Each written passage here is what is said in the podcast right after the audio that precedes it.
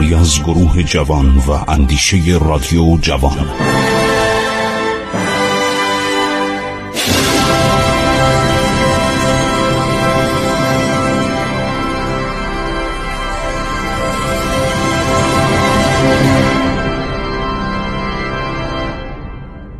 بسم الله الرحمن الرحیم. سلام بر شما شنوندگان عزیز من خسرو معتزد هستم. در حال بیان ماجراهای قایانی سلطنت 28 ساله خسرو پرویز هستم و علل سقوطش که ماجراها داره روز به روز لحظه به لحظه جالبتر میشه. داریم می‌رسیم به اون انتهای دوران سلطنت خسرو پرویز. معاصره کنستانتینیوپولیس رو داریم ادامه میدیم و اینکه چرا شهروراز و سایر فرماندان ارتش علیه خسرو پرویز قیام می‌کنند.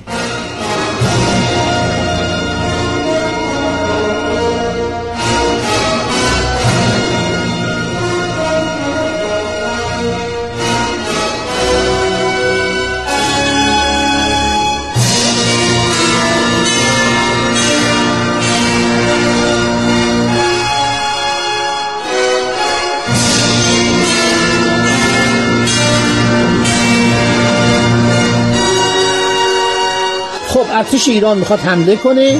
شهربراز شاهین بهمنزادگان فرخان و مرگان اینا فرماندهان ارتش ایران هستند اینا نمی‌تونن. هر چی به راحتی توانستن انتکیه رو بگیرن دمشق رو بگیرن. همینطور اسکندریه رو بگیرن در کالسدون ساحل شرقی و آسیایی شهر کنستانتینیوپولیس زمینگیر شدن و سرانجام ناچار شدن به ایران عقب نشینی کنند برای اینکه اختراع خیلی مهمه در جنگ. شما نگاه کنید هواپیما در اوایل قرن بیستم اختراع میشه.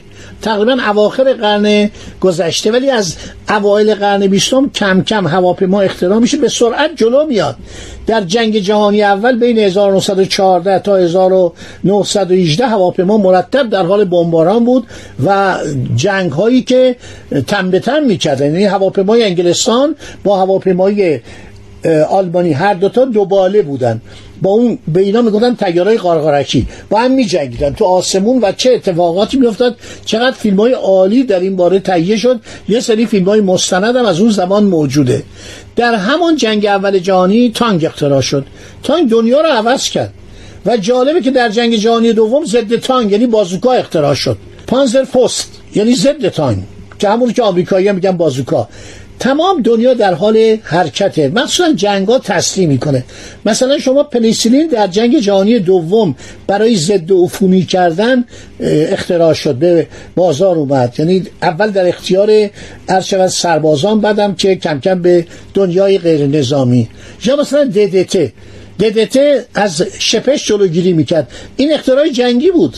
اولین بار انگلیسی ها و آمریکایی اینو ابداع کردن برای اینکه سربازاشون در جبهه ها دچار شپش می شدن بعد کم کم وارد عرصه غیر نظامی شد. حالا در اون زمانم عرض شود که رومیان توانستن از آتش یونانی کاری بکنن که کشتی های ایرانی آتیش بگیره و سربازای ایرانی بسوزن و بعد عرض شود که ایرانی ها ناچار شدن در جا ببونن. زمینگیر شدیم. ما در ساحل شرقی تنگه بسمر زمینگیر شدیم. مدت زیادی هم طول کشید. این آتش یونانی خیلی به کمک دولت روم اومد.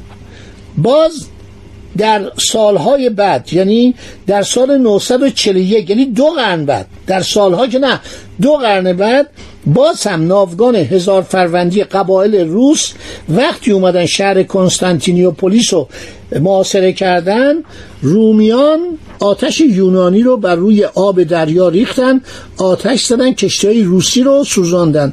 کلمه روس رو درست دارم به کار می‌برم روسا بودن. روسا در زمانهای قدیم بودن و ما با اینها اولین بار در سال 300 هجری قمری که حمله کردن به آذربایجان سپاهیان سالار.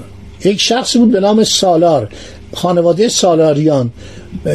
این رفت محمد ابن مسافر این جنگید و اینا رو شکست داد ولی باز هم مغلوب شد. اینا اومدن خیلی آتش زدن مردم رو کشتن شهر باکو رو برده رو آتیش زدن مردم رو قتل عام کردن در کتاب ابن مسکویه.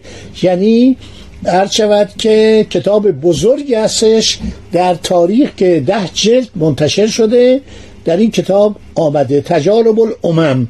در اون جلدای اولیش اومده خیلی مفصل در این باره.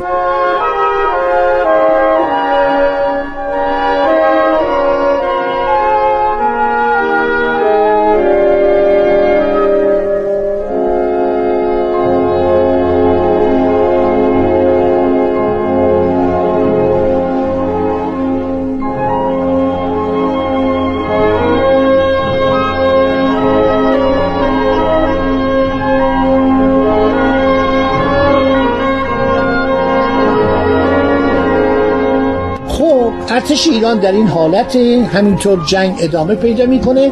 در داخل کشور خسرو پرویز جنگ رو رها می‌کنه. این خیلی نکته جالبه. یعنی بعد از مدتی که خوشحال میشه و می‌بینه که اسکندری هم تسلیم شده و تمام قسمت های آسیای کوچک تسلیم شدن و هراکلیوس هی نامه می نویسه خواهش می‌کنه. میگه آقا بیایید و لطف بفرمایید با ما صلح کنید. ما حاضرین با شما هر شود که صلح کنیم.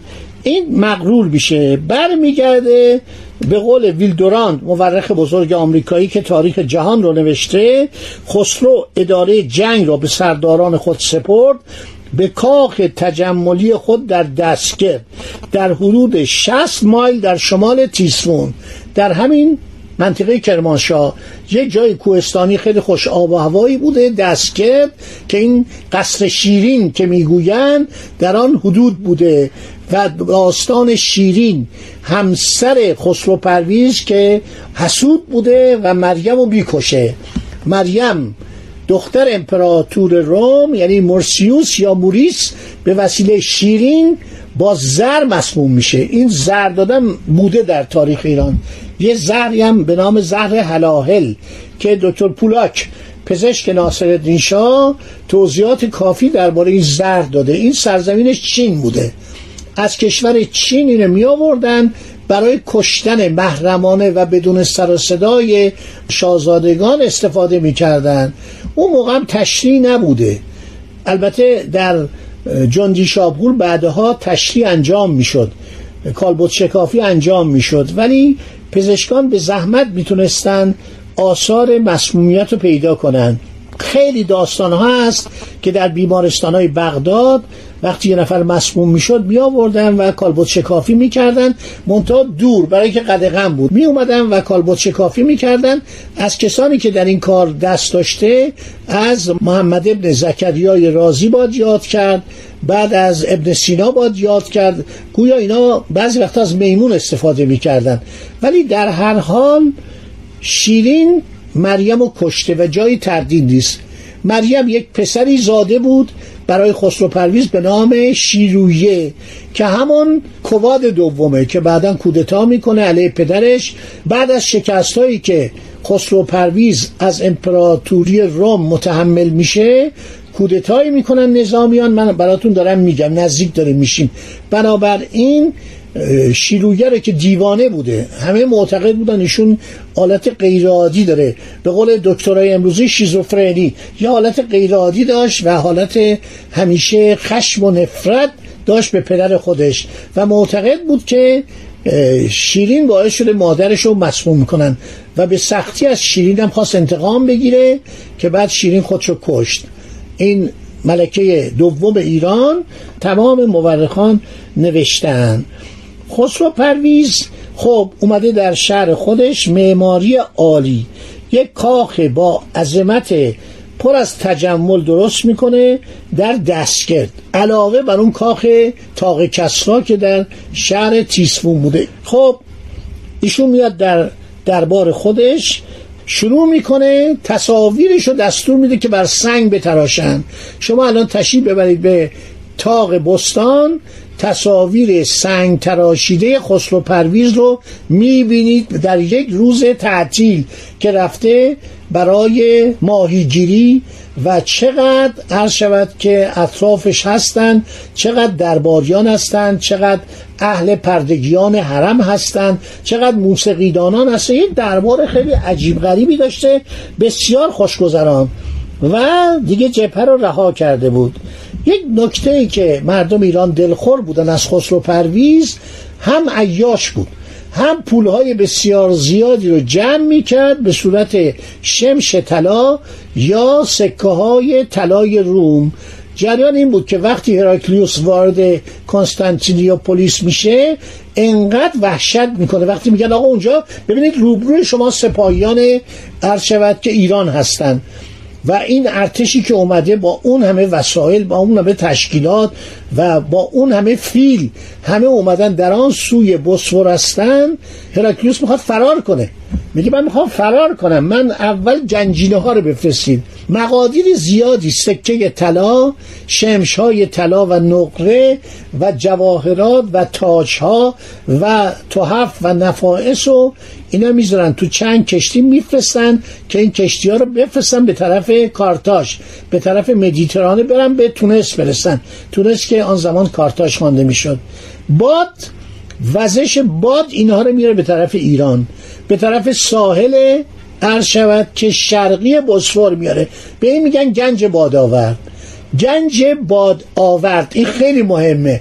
یعنی باور کنید ایرانی ها اصلا مبهوت شدن و اینا اغلبشو برای عرض شود خسرو پرویز میفرستن به تیسفون این یک جنج فوقلادهی بوده. حالا درباره دربار خسرو پرویز تجملش عرض شود که اون همه افرادی که در دربار بودن و اون همه تجمل عرض شود چقدر صحبت شده. تمام عرض شود این مورخین صحبت کردن. دلخوری مردم ایران هم این بود که چرا اینقدر ولخرجی می‌کنه. خب فکر کنه یه درباری که با تمام اون افرادی که بودن ده هزار نفر فقط دربار حقوق بگیر داشته. بنابراین اینها ناراحت هستن مردم. میگن ما اینقدر بدبختی ما اینقدر بیشاریم جوانای ما رو همه رو فرستادن به عرض شود که دولت امپراتوری روم برن بجنگن در آسیای کوچک. ولی چطور خودشون در اینجا هستن و این جنج با عظمت عرض شود که نصیب شده هیچ استفاده ای نمیشه. خب بین مردم تقسیم کنن یه مقدار به مردم برسن. بسیار خسیسم بود. خب دوستان برنامه ما در اینجا تمام شد. باز هم در این پانزده دقیقه با شما صحبت کردیم. امیدواریم که بتوانیم در آینده مطالب رو زودتر برسانیم به قرن هفتم میلادی. خدا نگهدار شما. تا برنامه آینده.